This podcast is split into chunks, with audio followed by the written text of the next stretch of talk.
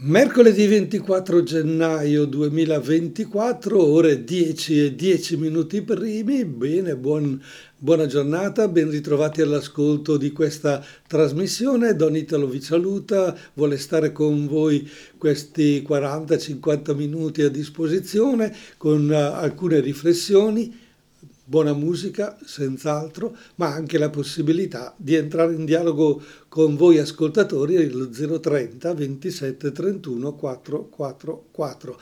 Nel mondo della comunicazione c'è spazio per tutti, non solo il sottoscritto ha il diritto di parlare e voi il dovere di ascoltare, ma io ho anche il dovere di ascoltare voi e voi il diritto di parlare, perché è solo così che avviene la vera comunicazione.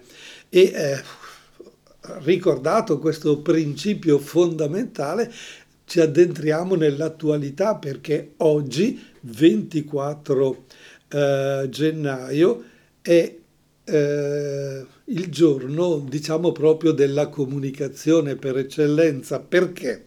Perché la Chiesa ricorda San Francesco di Sal e la nostra diocesi ormai da non so quanti anni ha sempre legato eh, questo giorno all'incontro del vescovo con il mondo della comunicazione, dei giornalisti in particolare, giornalisti bresciani che operano nel mondo della radio, della televisione e diciamo anche del web naturalmente perché ormai la comunicazione passa attraverso i social e quindi una comunicazione eh, diretta, quella comunicazione che tutto sommato abbiamo in tasca, se la radio ce la siamo portata praticamente in, in automobile, in casa, ma anche in tasca eh, per determinate trasmissioni, i social invece sono sempre con noi perché ormai lo smartphone, quel telefono così ricco di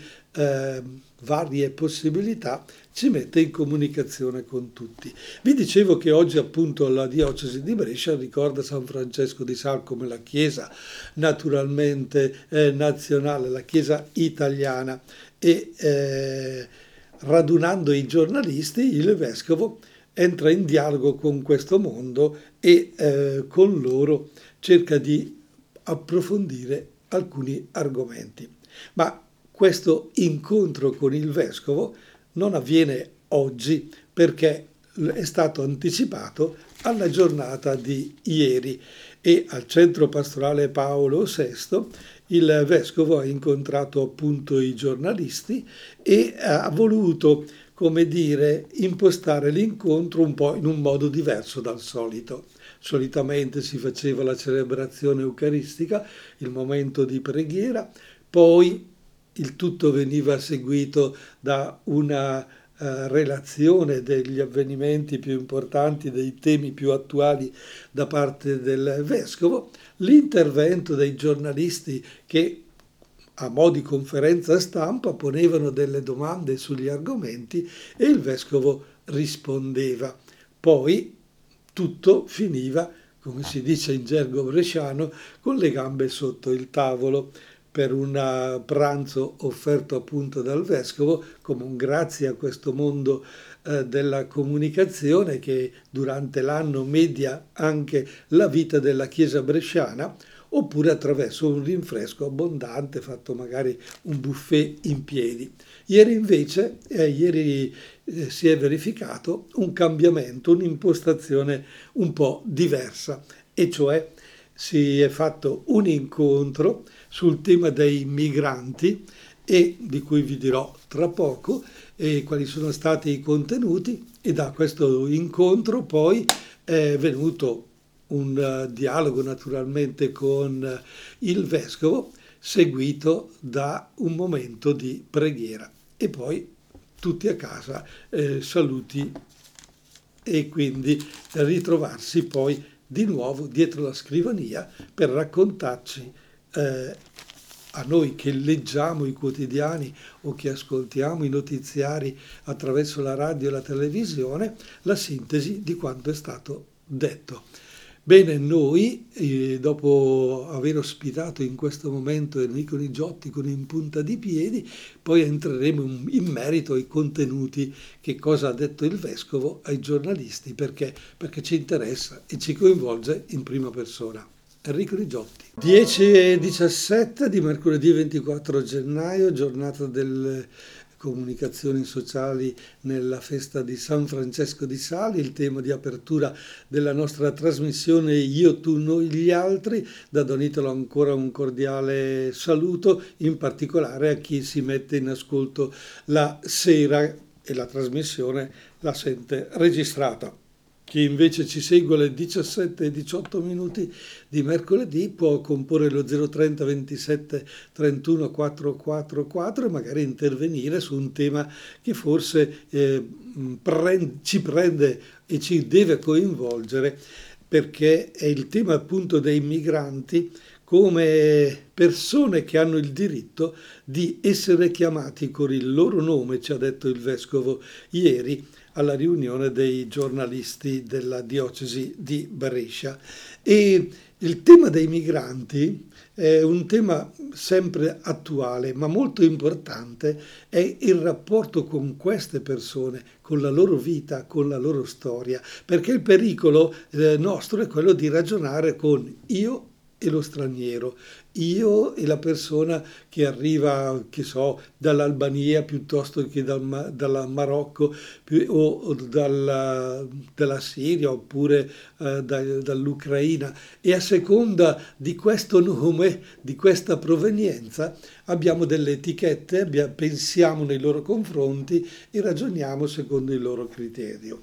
Bene, ieri sera ho fatto un'esperienza interessante eh, con un pubblico abbastanza numeroso in sala cinematografica, erano più di 80 persone, si sono eh, trovate al nostro consueto martedì d'autore al Cinema Teatro Gloria di Montichiari.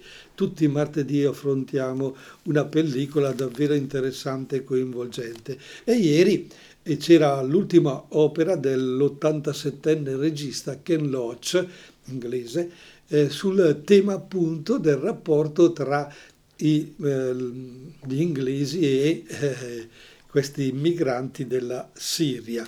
Il titolo del film, del film The Old Hoak, cioè la vecchia quercia, e questo è il titolo di un pub di una cittadina eh, inglese.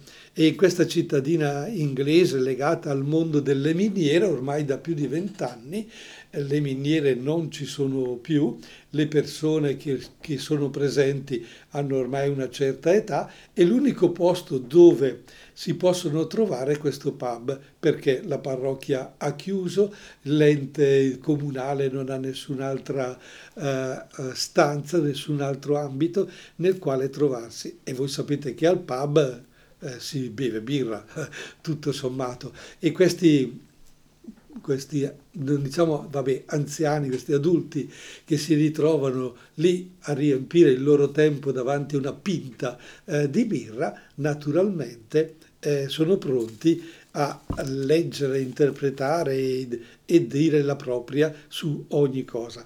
Bene, capita che in questo paesino arriva, arriva una famiglia con una ragazza siriana, con una ragazza che ha, eh, come dire, il pallino, eh, cioè il vezzo, gli piace fare, la, fare fotografie e quindi si mette a fotografare un po' il paese per entrare un po' in dialogo, per conoscere le persone, per capirne i volti, i modi di vestire, cioè naturalmente si viene dalla Siria in un altro ambiente e questi occupano le case dismesse ormai di quei minatori che non avendo più il lavoro in quel paese se ne erano andati e gli ultimi pochi rimasti naturalmente di fronte a questo fatto si pongono in un modo decisamente contrario. Cosa ci vengono a fare qui? Perché vengono ad occupare le nostre case?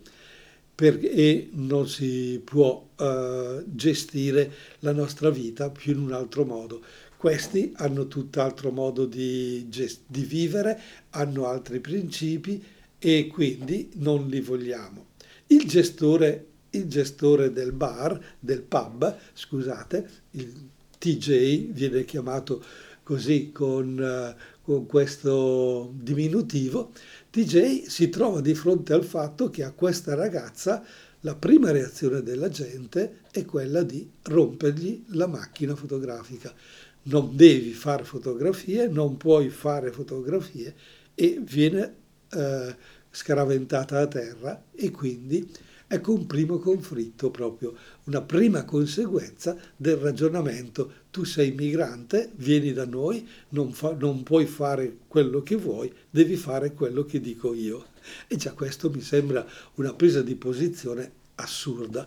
E attenzione però, questo è lo spunto del film, ma potrebbero essere mille altri gli spunti, perché in fondo il ragionamento è proprio questo.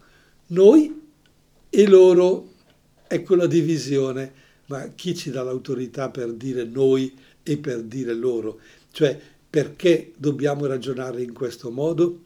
Perché la nostra civiltà europea, la nostra civiltà dei consumi ci ha portato a questo tipo di ragionamento. E eh, poi la vicenda naturalmente all'interno del film si svolge, non vi dico come, come si svolge, come va a finire, perché se avete l'occasione di vederlo è uno di quei film davvero profondi, davvero interessanti e come Ken Loach a 87 anni ha il coraggio di proprio fotografare bene la realtà e di stigmatizzare come eh, questi migranti vengono assolutamente eh, denigrati e chi aiuta i migranti ancora di più. Difatti TJ finirà su una su un'app, su, uh, in Facebook, cioè su un social, dove viene assolutamente criticato le sue scelte, le, sue prese di posizioni, addirittura gli vengono dati degli epiteti, viene apostrofato per questo coraggio che lui ha invece di relazionarsi con le persone per quello che sono e di aiutarle poi, perché appunto con questo tipo di aiuto, di relazione con queste persone, lui è in grado di cambiare il pub, di riaprire una stanza che ormai era vuota da vent'anni perché non c'era più nessun avventore e c'erano i vecchi tempi invece nei quali c'era addirittura la cucina e si faceva da mangiare, era un ristorante.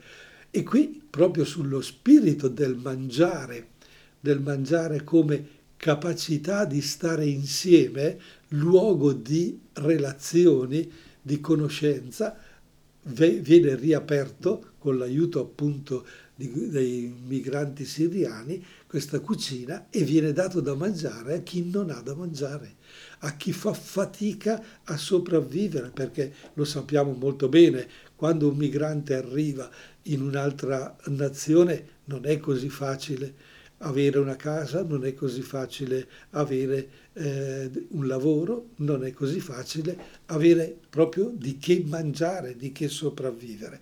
È interessante come questo mangiare porta in sé lo stare insieme e la condivisione. E allora questo film eh, eh mi ha dato lo spunto proprio di eh, capire che cosa il nostro vescovo ha detto ieri all'incontro con i giornalisti sui migranti che hanno il diritto di essere chiamati con il loro nome. Interessante, dice, lo sguardo, lo sguardo fa la differenza. Da come ci guardano, da come li guardiamo gli stranieri, dipende la nostra capacità di costruire insieme una, so- una società. Dallo sguardo, perché in fondo se noi li, li guardiamo da estranei, è chiaro che non riusciremo a costruire una relazione, non, ri, non riusciremo a costruire una, una convivenza positiva. Una società che sappia uscire dall'emergenza e camminare sul terreno non facile dell'accoglienza e dell'accompagnamento, perché non è facile, passa proprio attraverso lo sguardo di come loro ci guardano, di come noi li guardiamo. È chiaro che eh, lo straniero quando arriva ha, ha, uno sguardo di diffidenza oppure ha uno sguardo di richiesta eh, e dice che ha bisogno, eccetera, eccetera. Ma se abbiamo poi la capacità di ascoltarci, di parlarci e di creare uno sguardo eh, di attenzione, le cose diventano diverse. Sì, se chi arriva a un volto si definisce, diventa conosciuto da parte nostra, il nostro atteggiamento diventerà sempre più accogliente e capace di aprire spazi. Io direi che a questo punto eh, questa affermazione va un po' eh, rielaborata nella nostra mente mentre ascoltiamo Cesare Cremonini e Lucio Dalla con Stella di Mare e poi, poi andiamo a scoprire alcuni dati importanti che sono emersi dal cammino con i migranti da parte della nostra diocesi di Brescia. E lasciamo Cesare Cremonini e Lucio Dalla con la loro stella di mare per continuare la nostra riflessione sul tema che abbiamo posto sul tavolo questa mattina, mercoledì 24 gennaio 2024, festa di San Francesco di Sal, giornata dedicata ai giornalisti da parte della nostra diocesi e in occasione appunto di questo di questa giornata, ieri il vescovo ha incontrato i giornalisti ed ha affrontato il tema dei migranti. Prima di ascoltare la canzone vi ho detto che vi avrei dato dei dati oggettivi per quanto riguarda il mondo delle migrazioni. Abbiamo detto che dobbiamo avere un'attenzione particolare allo sguardo che i migranti hanno verso di noi, ma soprattutto del nostro sguardo su di loro e che in fondo ecco, eh, c'è un volto davanti a noi, c'è una vita, c'è una storia, non c'è un numero e non c'è un abitante di una nazione piuttosto che un'altra. Bene, allora i dati oggettivi sulle migrazioni ci rimandano ad un quadro generale molto serio e complesso nello stesso tempo. È logico che non possiamo assolutamente, eh, come dire, imporre tutto questo.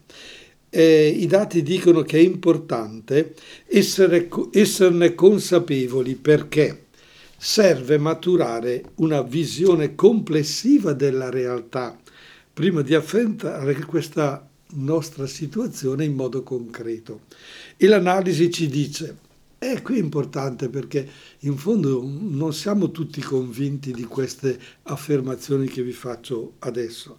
L'analisi ci dice che l'Italia non brilla in accoglienza. Eppure sembra che arrivino a centinaia, a migliaia e che quindi li accogliamo, che ci siano i primi centri di accoglienza, eccetera. No, l'Italia non brilla in accoglienza, è ben lontana dal cosiddetto rischio di invasione, che noi diamo subito per scontato, eh sì, eh, ci invadono l'Italia. Se si considera che in Germania ci sono 2 milioni e mezzo di rifugiati, in Italia ci sono 380 mila migrati. 2 milioni e mezzo e 380 mila in Italia. Beh, mi sembra davvero allora che questi primi dati che il vescovo ha riferito eh, da, sono da mettere proprio sul tavolo. Raccontare il diritto di asilo, incontrare queste persone è importante, accoglierle, dare spazio, dare la possibilità di vivere in mezzo a noi. Allora, se io guardo una persona con uno sguardo eh, di rispetto, voglio dire la mia disponibilità a vivere insieme con questa persona. Se il mio sguardo invece è uno sguardo di insopportabile che ci fa lui qui, vuol dire che non voglio quella persona. Nella nostra diocesi il cammino nei confronti dei migranti è stato davvero buono. La situazione di Brescia, ha detto il vescovo, merita un sincero apprezzamento. Perché? è stato fatto un buon percorso, anche dipeso proprio dalla modalità che abbiamo adottato e che richiedono una visione ampia e un progetto che non deve essere quello dell'omologazione. C'è un ufficio migranti, c'è una comunità propria che apre ai migranti, per comunità intendo una parrocchia, dei sacerdoti, dei laici. I bresciani sono sensibili a questo problema e dice non ho mai percepito un rifiuto delle differenze quando io nelle mie visite pastorali, nell'incontro con eh, la gente nelle parrocchie, ho sempre trovato persone disposte ad accogliere le differenze. Quando ci incontriamo con chi vive qui e arriva da altri paesi, dobbiamo riconoscere il buono che c'è nell'altro. Tra questo buono vi è anche il rispetto delle regole, certo, della nostra convivenza. Siamo abbastanza esigenti in questo e se non vi è rispetto si va sulla difensiva. Ecco, il cammino della diocesi di Brescia è iniziato 40 anni fa con le prime presenze e, e poi è andato avanti verso un percorso sempre in crescendo, in crescendo, con la nascita del segretariato diocesano per i migranti nel 1981, con la presenza di padre Bernardo Zonta, i padri scalabrignani che in questi anni hanno accompagnato i migranti e continuato negli anni 90 con il lavoro alla parrocchia della Stocchetta, all'associazione 100 Migranti, a quest'ultima appunto associazione che dal 2000 si è aggiunto l'ufficio pastorale per i migranti, le cappellanie etniche con una pastorale specifica e poi dal 2010 la diocesi offre accoglienza per la celebrazione della messa domenicale per le prime generazioni sul, sul modello iniziato alla stocchetta e così via. Quindi una eh, pastorale molto importante. Accoglienza, rispetto, cammino con loro. E conclude il nostro, ah, cioè stato, nell'incontro è stato anche detto, si va verso una pastorale migratoria interculturale che è insita nell'annuncio cristiano, si basa su una relazione biunivoca, innesca necessari processi e trasformazioni per tutti i soggetti.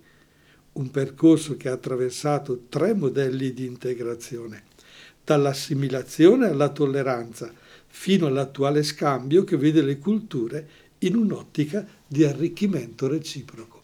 Ecco quello che è stato proposto appunto da parte del vescovo ai giornalisti ieri in questo loro incontro e la comunicazione è stata poi riportata sui quotidiani oggi, io l'ho rielaborata, ve l'ho proposta attraverso la radio. Sono delle notizie che ritengo davvero molto molto importanti perché? Perché si devono coinvolgere tutti, tutti anche nel nostro piccolo. Adesso magari dopo pranzo usciamo per strada, andiamo uh, in negozio oppure andiamo a trovare un'amica e per strada vediamo uno straniero, vediamo una persona che non abbiamo mai visto e, e ci diciamo non, non pensiamo più ma che ci fa quello lì qui da noi possiamo invece dire guarda c'è una persona nuova, è bene che la incontri, è bene che condivida e non ragioni più con noi e loro, ma semplicemente noi siamo qui insieme ed, e l'arricchimento culturale può essere davvero un qualcosa che ci aiuta a vivere meglio. Bene, spazio a Blanco e Mina con un briciolo di allegria, poi andiamo a toccare un altro argomento nell'ultima parte della nostra trasmissione di oggi, mercoledì 24 gennaio 2024 e per chi l'ascolta in registrazione la sera, buona serata a voi e eh, seguiteci, dai, state con noi. E grazie a Blanco e Mina per questo briciolo di allegria, ma grazie anche a Fabio che ha scelto questa canzone, lui non lo sapeva, ma mi mette, come si dice, sul piatto l'argomento che voglio affrontare in questi ultimi 15 minuti che abbiamo a disposizione. me la mette su un piatto d'oro, come si dice, perché, perché voglio parlarvi della, delle due generazioni che convivono praticamente oggi nella nostra società, i giovani, i giovanissimi, eh, i, i nativi digitali, come si dice, cioè perché sono nati con il computer, con l'epoca e che non hanno ancora imparato a scrivere con la biro, per esempio, o in questo senso non sono più capaci di scrivere due parole, e la generazione invece eh, dei cosiddetti vecchi, insomma, Blanco ha 20 anni, 19-20 anni, Mina ne ha qualcuno di più, eh, ma eh, vediamo un attimo proprio di eh, cogliere questo eh, eh, queste, quali sono le differenze, proprio perché poi dobbiamo imparare a convivere con questo, non è che dobbiamo cancellare gli anziani e privilegiare solo i giovani o cancellare i giovani e restare anziani, bisogna riuscire a capirci per essere in grado appunto come dicevamo, di comunicare e di andare avanti. Bene, i nativi digitali hanno davvero la fretta addosso non ti chiedono l'età, se hai vent'anni più di loro, ti considerano inesorabilmente vecchio. Beh, insomma, a 20 anni, se tu hai 18-20 anni, più 20 fa 40. A 40 anni si può essere vecchi e qualcuno... Io continuo a dire che alla mia età, che ho passato i 70, mi dicono ma no, ma sei giovane, figuriamoci. Io riconosco di avere una certa età, di essere, tra virgolette, anziano, in senso positivo naturalmente, però devo tener conto di tutto questo e devo relazionarmi a... E qui addirittura per questi giovani a 40 anni sei già vecchio. Però mi viene in mente quando io ero adolescente, a 15-17 anni, guardando a papà che ne aveva certamente i 20 anni e più di me, sì, dicevo che era mm, adulto oppure anziano e quindi ritenevo vecchio, eh, può, può, darsi. Eh, sentire i giovani oggi che chiamano il loro papà e la loro mamma al meeccio la meeccia. Eh ragazzi, questi, voi avete, vi sentite giovani e chiamando in questo modo chi ha questi vent'anni in più già vecchio, eh, vi, dire, vi manifestate nella vostra limitatezza. Quelli della cosiddetta generazione Z, sono questi, eh, questi digitali, intuiscono la, capi- la canizia dei capelli anche senza vederli, ti sgamano per il modo in cui scrivi sulla carta, o attraverso l'utilizzo della punteggiatura nei commenti che lasci sui social. Viceversa, invece, quelli cresciuti facendo ricerche sui volumi delle enciclopedie adesso hanno la sensazione di appartenere alla generazione di Carlo Codega. Si dice così nel bresciano per dire ma sai, sei vecchio, tasende Carlo Codega. I loro pronipoti trovano i quaderni scritti in bella calligrafia quando liberano le case.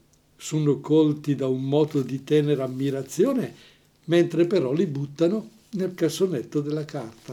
No? Avete trovato qualche volta qualche scritto di quando da bambini si faceva a, B, C, poi si costruivano le parole, ci dicevano fai la gambina sopra per la O, la gambina sotto per la A. E molti giovani invece oggi hanno quasi disimparato, sì, non tutti naturalmente, a scrivere in corsivo, senza sapere che questa scrittura favorisce la creatività e migliora le abilità complesse che sono nella nostra testa. Ah beh certo, i nativi digitali leggono molti articoli sul web, ma scrivono poco a mano, servendosi in prevalenza di caratteri in stampatello. Quando sono arrabbiati, eh, urlano, facendo uso delle lettere maiuscole, tendono ad eliminare la punteggiatura, che considerano, attenzione, solo una banale perdita di tempo. Ma no, ma devo, perché ci devo mettere una virgola? Perché ci devo mettere i due punti? Perché devo fare il punto? Ma è perdita di tempo, si va via tutto attaccato. no? Poi con tutte le email che hanno, devono, non devono lasciare spazio, non c'è più. Cioè, si sta cambiando il modo di comunicare. Ecco, comunicano velocemente su Messenger, su WhatsApp, tramite email, addirittura scegliendo il font appropriato senza fare troppi sforzi. Eh, si va alla svelta, si sceglie il carattere e via. C'è addirittura chi ricorre a un corsivo parlato. Sapete cosa vuol dire? Si, si allungano le vocali, si pronuncia delle parole come ha fatto eh, su un'insegna YouTube, una inutile forma di scrittura verbale mh, mm, che dice addirittura alla francese giù al nord, no? Si usano queste nuove forme di dire le cose che poi non hanno senso.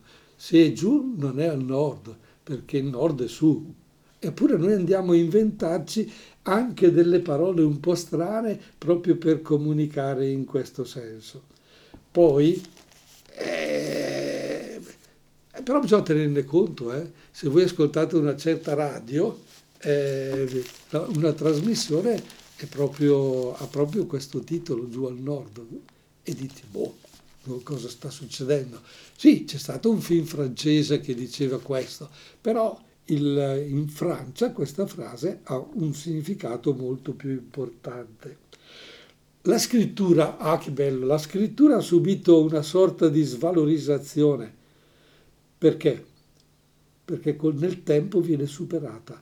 Quello che colpisce le persone è una forma di pregiudizio, di emarginazione collegata al declino fisico che la senilità ci porta dietro. Ma sei vecchio, non si scrive più così, si scrive in tutt'altro modo, si mettono le faccine, si mettono i segni, si mettono... è tutto, si torna ai simboli, le parole. Ecco, allora, Fino al secolo scorso solo uno screanzato avrebbe osato chiedere a una signora quanti anni hai, facendo notare che il trucco non nascondeva certo le rughe. Oggi, eh, oggi i ritocchini, le punturine sono usati indistintamente da maschi e femmine, danno un aspetto giovanile, ma ognuno conserva la sua formazione. Allora è importante quello che c'è dentro, quello che pensiamo. I giovani hanno fretta, hanno voglia di comunicare con Simo, eccetera, e invece, eh, invece chi è più anziano vuole una punteggiatura, vuole un, un, un, tornare a parlare e scrivere in un certo modo. Non dobbiamo assolutamente pensare che hanno ragione gli uni o gli altri bisogna tornare a mettere insieme queste cose, perché ogni segno ha il suo significato.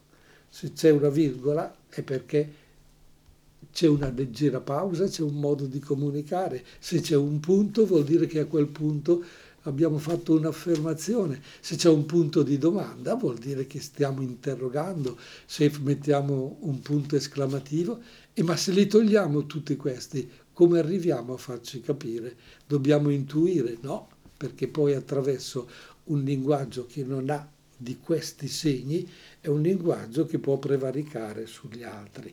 Allora, il mio modo di scrivere può rilevare che ho imparato la grammatica, l'ortografia, la sintassi. Se non li uso, mi dice che sono anche ignorante, che sono delle eh, si, sono in una situazione di incapacità di comunicare, magari tra ragazzi, tra giovani, proprio perché si usa questo modo si riesce e la generazione di quelle che noi riteniamo vecchio non avrà più un legame e non ci si capirà più. Allora genitori e figli, nonni e nipoti, che dialogo, che comunicazione c'è, che arricchimento c'è perché in fondo eh, è proprio qui. Attenzione, nativi digitali, non abbiate così fretta, prendetevi tutto il tempo e prendetevi ancora a cuore la punteggiatura per una scrittura magari fatta anche a mano. Chissà, la vostra creatività potrebbe superare tutto quello che vi è stato comunicato attraverso i social. Laura Pausini, un buon inizio per poi arrivare ai nostri saluti, come sempre, per la trasmissione Io, tu, noi, gli altri, condotta da Don Italo Uberti. Laura Pausini, un buon inizio a Io, tu, noi e gli altri. Siamo ormai addirittura d'arrivo, abbiamo pochi secondi a disposizione. Li voglio utilizzare per dire grazie a tutti voi di essere stati all'ascolto, grazie a quelli che mi hanno seguito in diretta oggi, mercoledì 24 gennaio 2024, nella festa di San Francesco di Sal e grazie a chi invece mi ascolta in registrata, sperando di aver comunicato qualcosa di interessante Ricordo in sintesi eh, di dire grazie in particolare al Vescovo perché ieri ha eh, tracciato una fotografia del rapporto migranti in Brescia di che cosa si fa nei loro confronti per creare un dialogo, per creare una comunicazione che unisce le persone e un grazie a tutti voi di aver ascoltato che tutto sommato adulti o vecchi e giovani dobbiamo dialogare insieme.